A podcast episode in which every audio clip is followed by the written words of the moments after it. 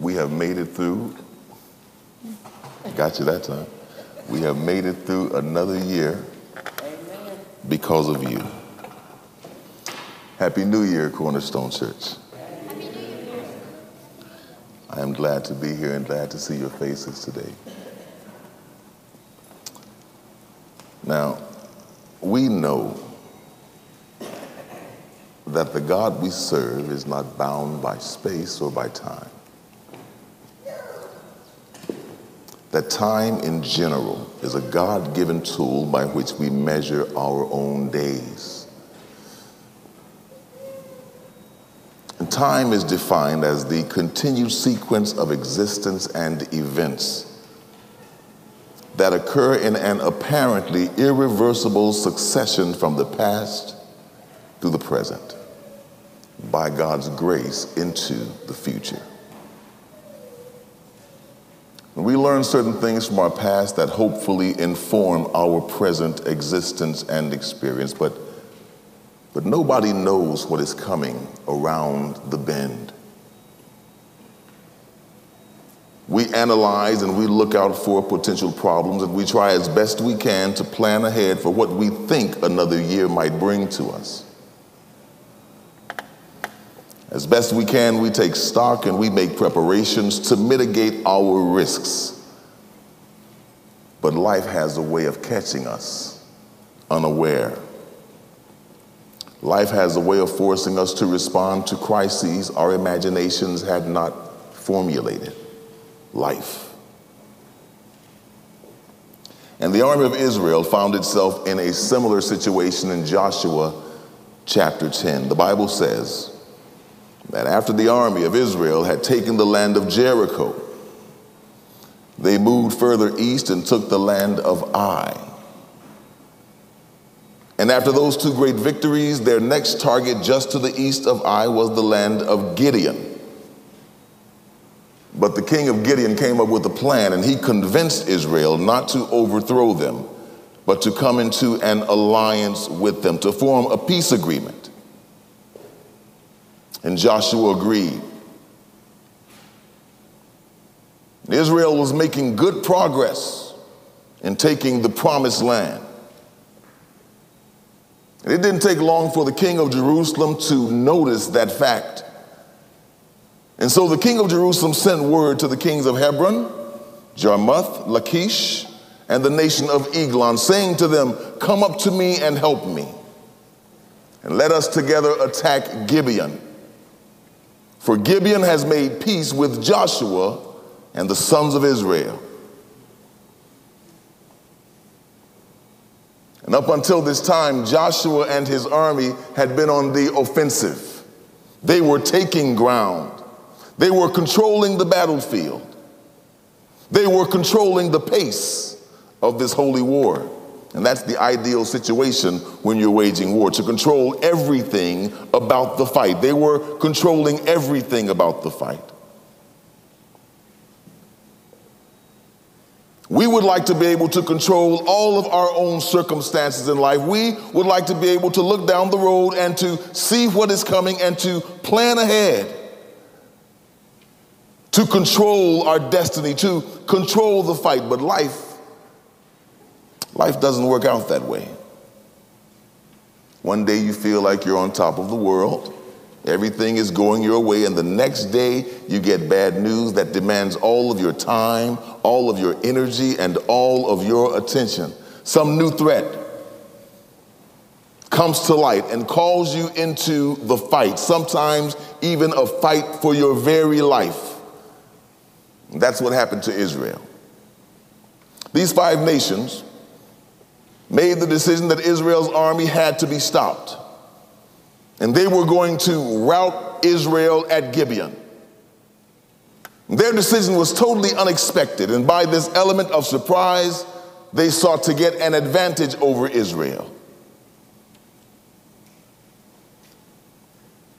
Israel has had great victories up to this point, and we can assume that Joshua is feeling pretty good about himself, pretty good about his God, pretty good about his army. But Joshua's no fool.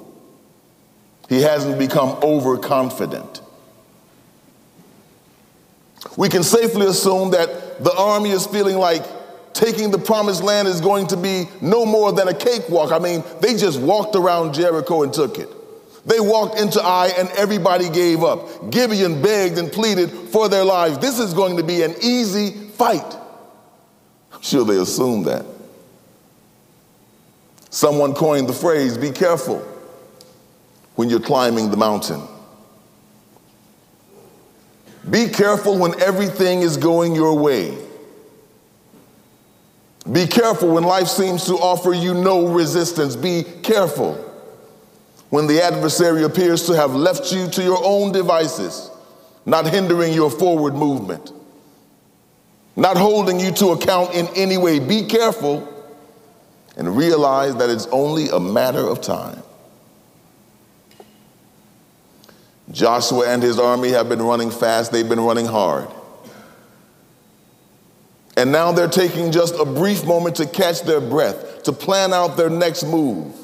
And this unexpected word comes from the king of Gibeon. He says to them, Do not abandon your servants. Come up to us quickly and save us and help us, for all the kings of the Amorites that live in the hill country have assembled against us. Joshua, we need your help. Israel's army, we need your help and we need it now. He sounds he sounds desperate. His plea to Joshua is urgent. And neither Joshua nor his army was prepared for this particular fight. Up to this point, they've been in complete control of the battlefield. And now, in an instant, the tables have turned and they find themselves in a conundrum from a state of rest to being called to war in a moment.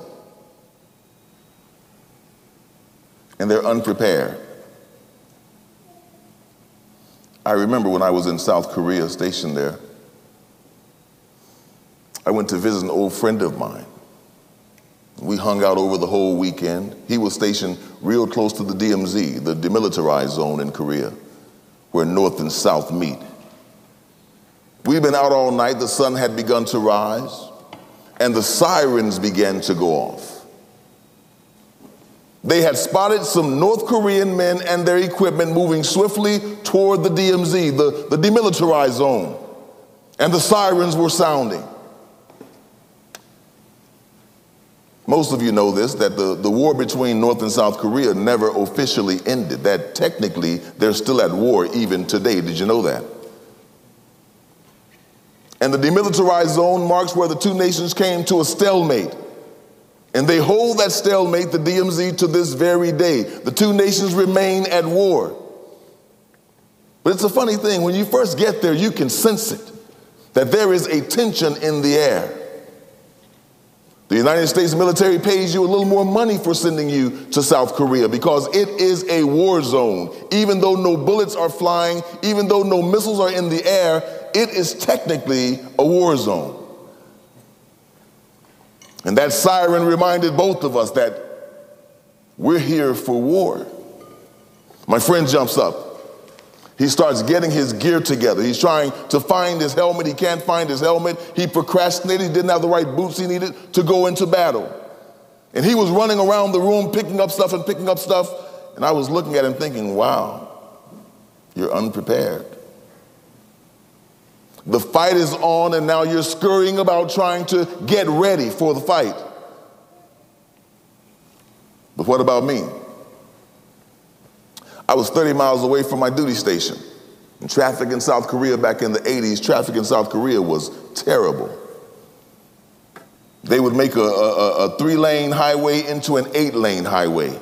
Very unorganized. It took me an hour just to get back to my barracks, then 45 more minutes to get my gear together and go over to headquarters to get my orders. The siren is still going off. And all the while, as I traveled and got my gear together, my brain was working overtime, trying to adjust from a state of peace to a fighting posture. That's what soldiers have to do.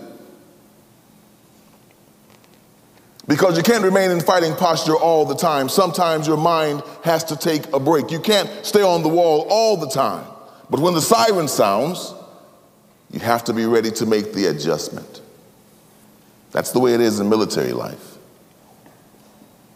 That's the way it is in Christian life. Sometimes, even if you're not trying to, your mind tends to take a break from being vigilant about the things of God. Sometimes we get lulled to sleep by, by the fact that not much is really going on in our lives. Not much is changing. There doesn't seem to be much movement on the enemy side, so we're not praying like we know we should. We're not training our minds to stay God conscious like we know we should. We've become at home in the world. We found that healthy balance, or so we think, that healthy balance between work and play, between religion and secularity, between vigilance and lethargy. We've let our guard down. And the siren sounds. And we're called to war.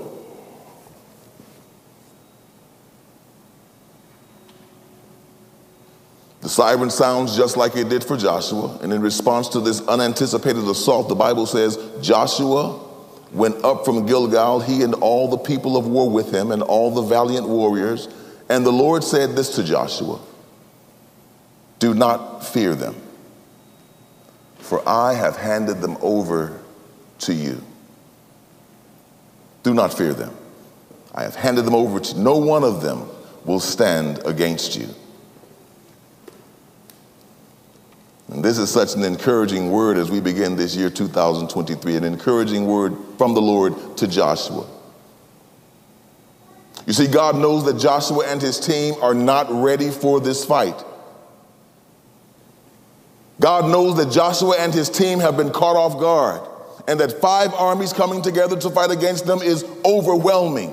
So he reassures his servant Joshua that even though you're not prepared for this, even though you and your men are in desperate need of a sabbatical, you're tired, you're exhausted, you're spiritually exhausted, even though you're scrambling to find your gear, things feel discombobulating. God promises that their enemy will not prosper before them, that Joshua and his warriors are going to win this fight.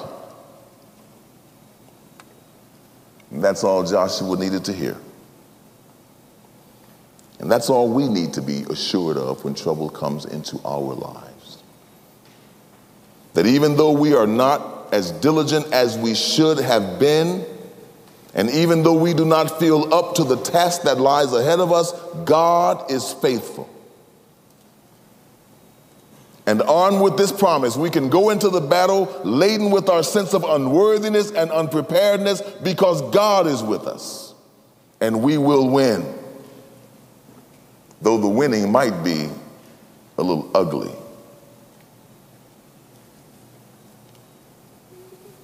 To win ugly means to achieve victory after putting in a lot of effort and unglamorous technique, after enduring many, enduring many hardships or overcoming many obstacles, an ugly win. Sometimes you have to get an ugly win.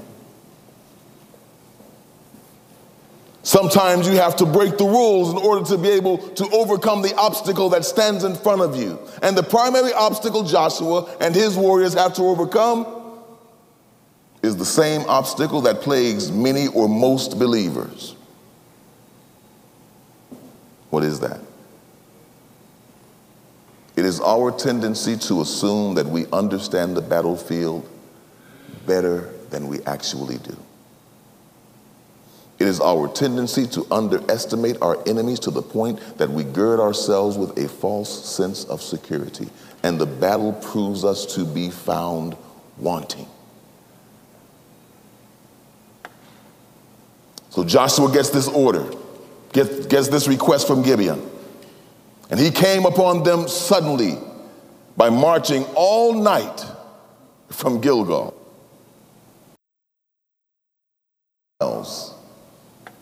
30 miles north of Gibeon. The Bible says they marched all night and they made it to Gibeon by morning. 30 miles in 12 hours. Their feet had to be hurting, hurting, their legs had to be tired. I'm sure their gear was undone. I'm sure their morale was very low. Their emotions were frayed. And none of them knew what to expect when they got there. And this fatigued army finally makes it to the front lines of the battle. a worn out army coming up against a well rested and refreshed enemy.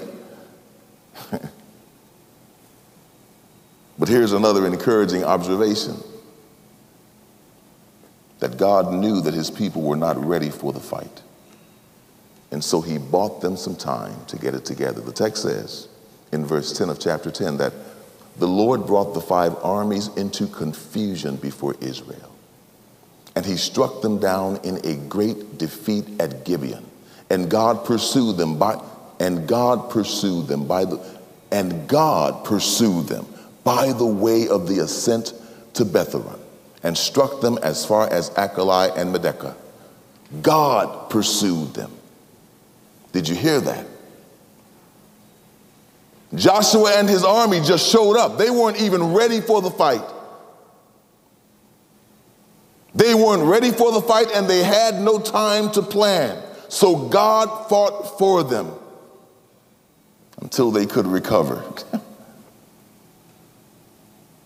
the Bible says in verse 11 as they fled from Israel, while they were at the descent to Beth Horon, the Lord hurled large stones from heaven on them, and they died.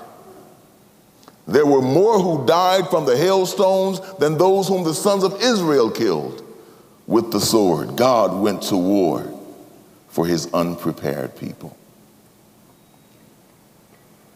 Remember this in 2023 that if you will just show up to the fight,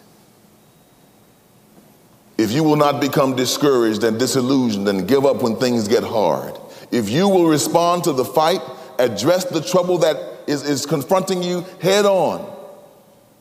Even if you have no idea how you're going to come out of this, God will fight for you. In fact, the Bible says that God did the most effective fighting. He killed more of them than the children of Israel all put together. He destroyed more Amorites than the entire army on that day. He did that for Israel, and He'll do that for us if we will just show up. As tired as we may be, as spiritually exhausted as we may be, if we will just show up, God will fight for us. Israel showed up after walking all night. And the battle has been raging all day long, and apparently the sun had begun to set. And now comes the ugly wind God's done his part for the day. God has chased the enemy. God has hurled stones at the enemy, but now it's Israel's turn to fight. There's still some work that Joshua and his army need to do. They need to finish what God has started. I'll say that again. They need to finish what God has started. But it looks like they're out of time the sun is going down. It seems like much is lost, and the Amorites are going to have a chance to go away and regroup and come back again and remain a threat for them. But Joshua doesn't want that. Joshua does not want to see this same enemy ever again, and neither do we. It was in the aftermath of World War II, in May 1945, that General Patton and the Third Army had shut down the Nazi war machine. And Patton was standing there in front of his army right on the outskirts of Prague, facing Russia. And Patton pleaded with General Eisenhower and said, Please, while we're here, since we're already at their doorstep.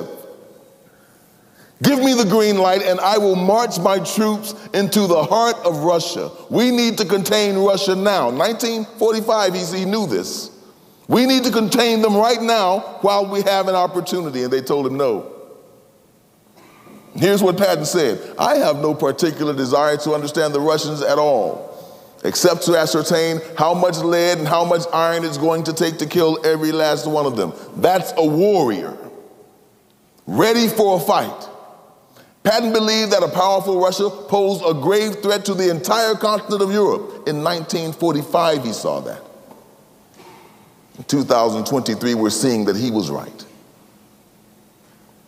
When you face your enemy, you want to make sure to get a complete and a total victory.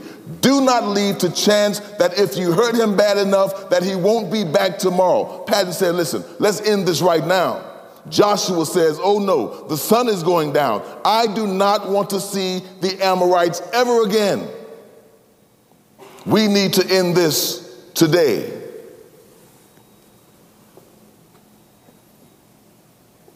If the enemy comes out to meet you in 2022, you should not be satisfied with just holding him off.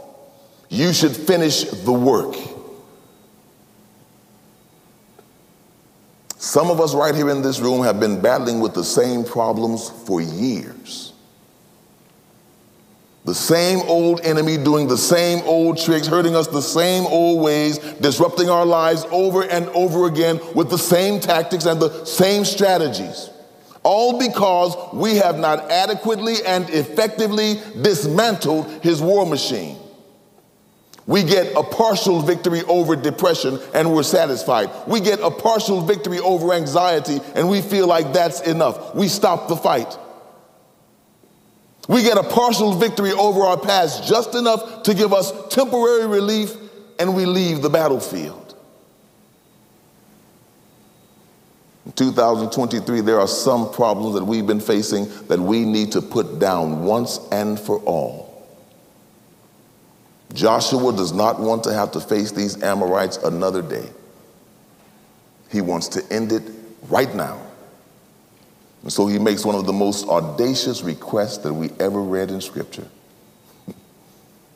As the Amorite army is running away from them, Joshua calls out to the Lord in verse 12, and he says this to the sun Sun, stand still at Gibeon.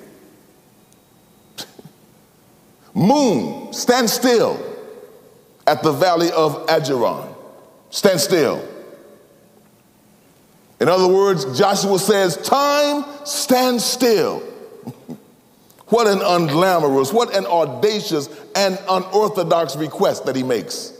That God would override the rules of nature so he and his men can secure an indisputable final victory. Sun, stand still. Time, be still until I get the victory.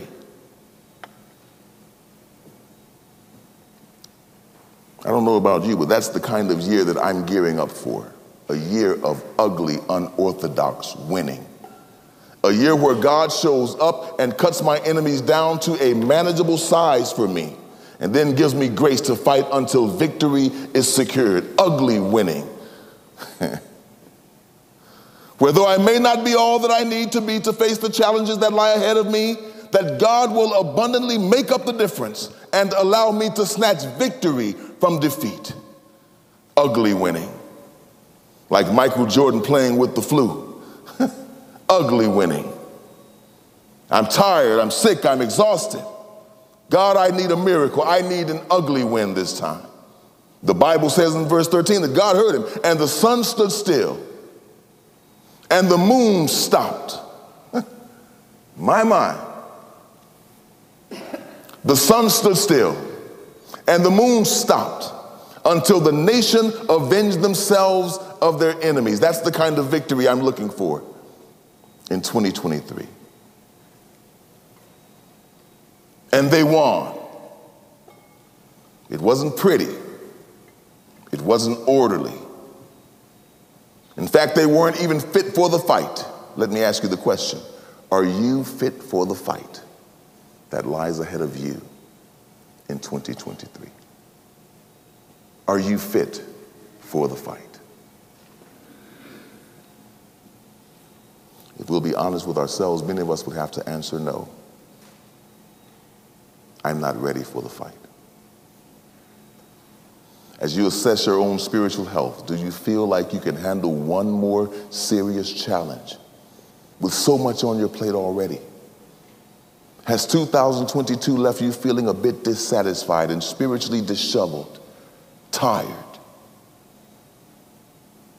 Be careful. Would you be able to respond right now with vigor and with effective prayer if the siren of war begins to ring out right now? Most of us would have to say, No, I, I have no margin for another problem. I have no margin.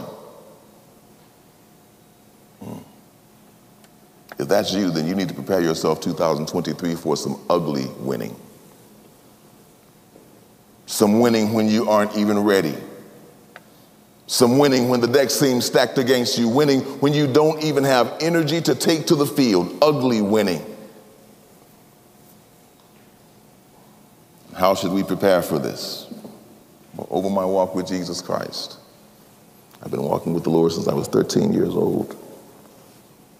And over my walk, I've come to recognize at least four elements to ugly winning. I want to share them with you this morning briefly. These are not new ideas, they're all biblical, spiritual attributes that we can develop, that we should maintain to help us be ready for the fight whenever we're called to the battlefield.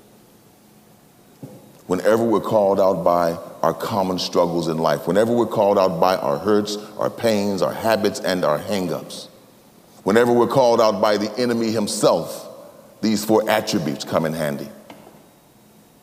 Will help you get an ugly win. The first attribute is the most important one. If we're going to win in 2023, we must acquire and maintain a tenacity of faith. Tenacious faith. Oswald Chambers describes tenacious faith this way that tenacity is more than endurance.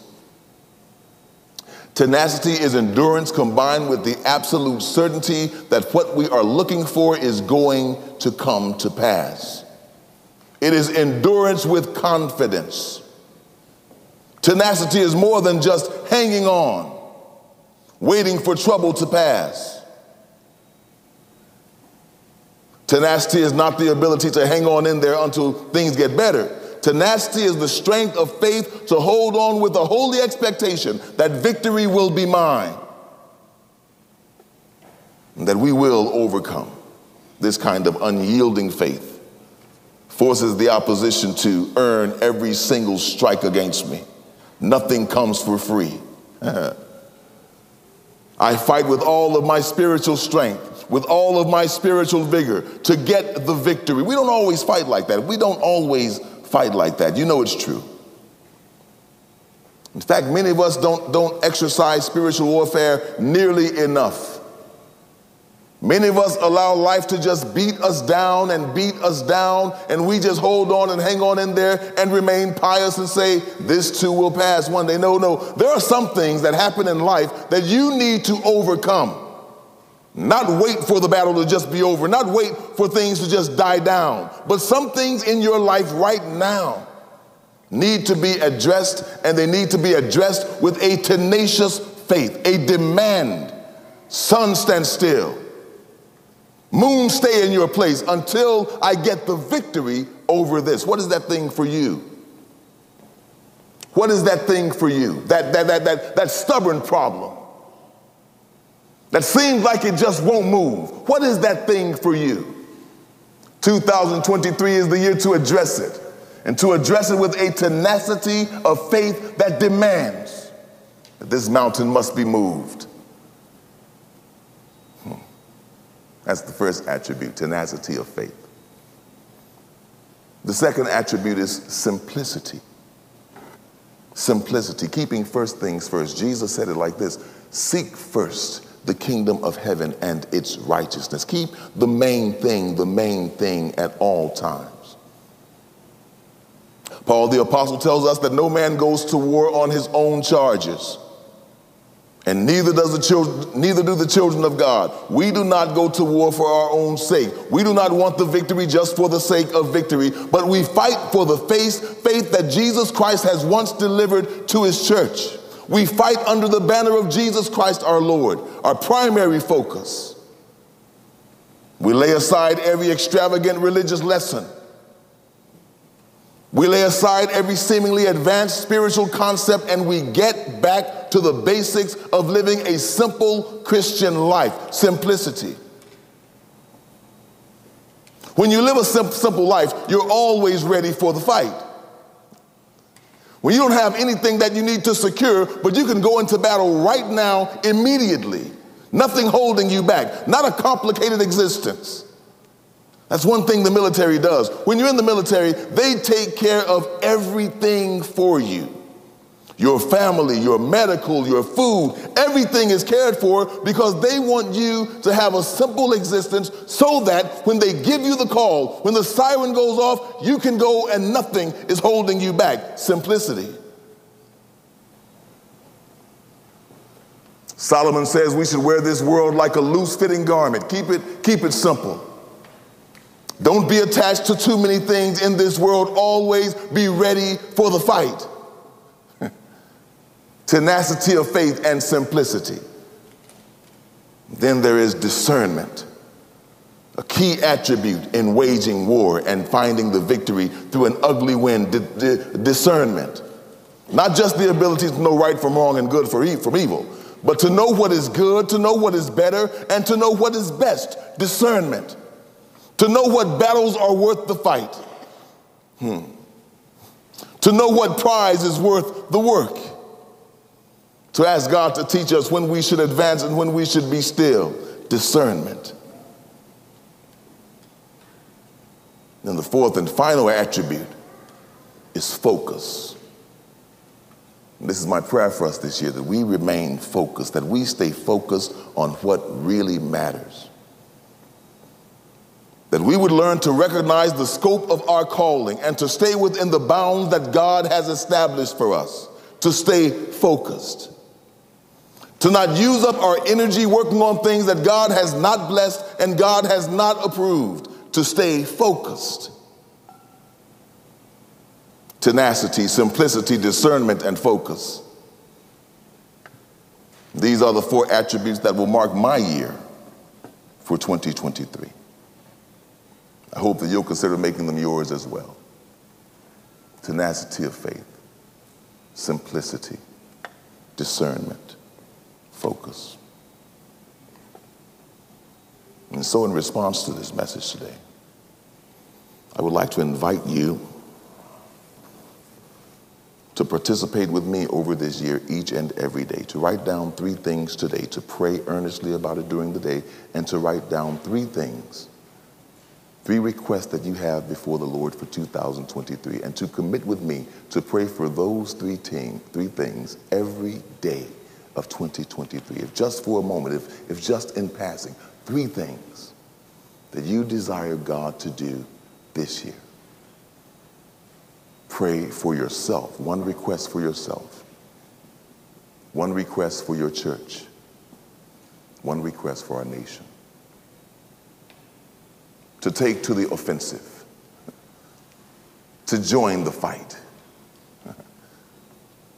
with tenacious faith and simplicity and discernment and focus to accomplish great things for the Lord our God in 2023. That's my desire and that's my prayer.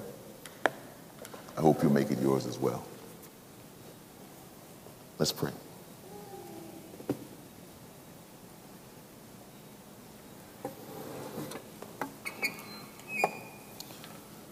our Father and our God.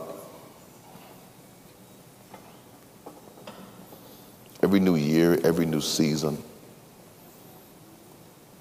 brings with it a sense of excitement, but also trepidation.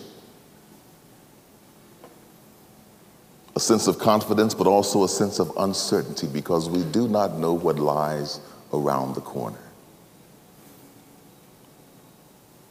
Father, we confess that most of the time we feel ill equipped to deal with the challenges, the controversies, the struggles, and the problems that beset us. Father, I pray that this will be the year for ugly wins. I pray for everyone under the sound of my voice that this year that we will get the victory and that we will overcome obstacles that have been standing in our way for years and years and years. I pray, Father God, that this year we will be able, by your Holy Spirit, by your grace, to rout our enemies, to destroy the works of our adversaries, to get victory over our past, to get victory over those stubborn hurts and pains that we feel and experience in our lives this year. May this year be the year for victory. Some of us have been dis- disillusioned. Some of us have gotten tired in the fight. We've become exhausted spiritually. And now we're just going through the motions of religion, not expecting much, just hoping to live out our days in quiet and see you face to face in the end. But we understand, Lord God, that life doesn't work that way. And we're certain of one thing that 2023 will give us some surprises, some new challenges, some new problem. I pray for us now that by tenacity of faith, by simplicity, by discernment, and by a spiritual focus, that we will be allowed to eke out wins where in the past we would have been defeated by the adversary. Make us overcomers by the blood of the Lamb, by the words of our testimony. In Jesus' name, amen.